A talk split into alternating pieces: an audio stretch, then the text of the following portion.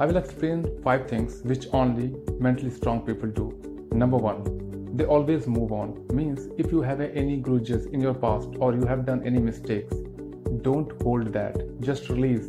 First, you have to accept it and by correcting them, just move on. Number second, they embrace changes. Means they always love to take challenges. Whenever life throw any challenge, they happily accept that and find opportunities from those things or those challenges.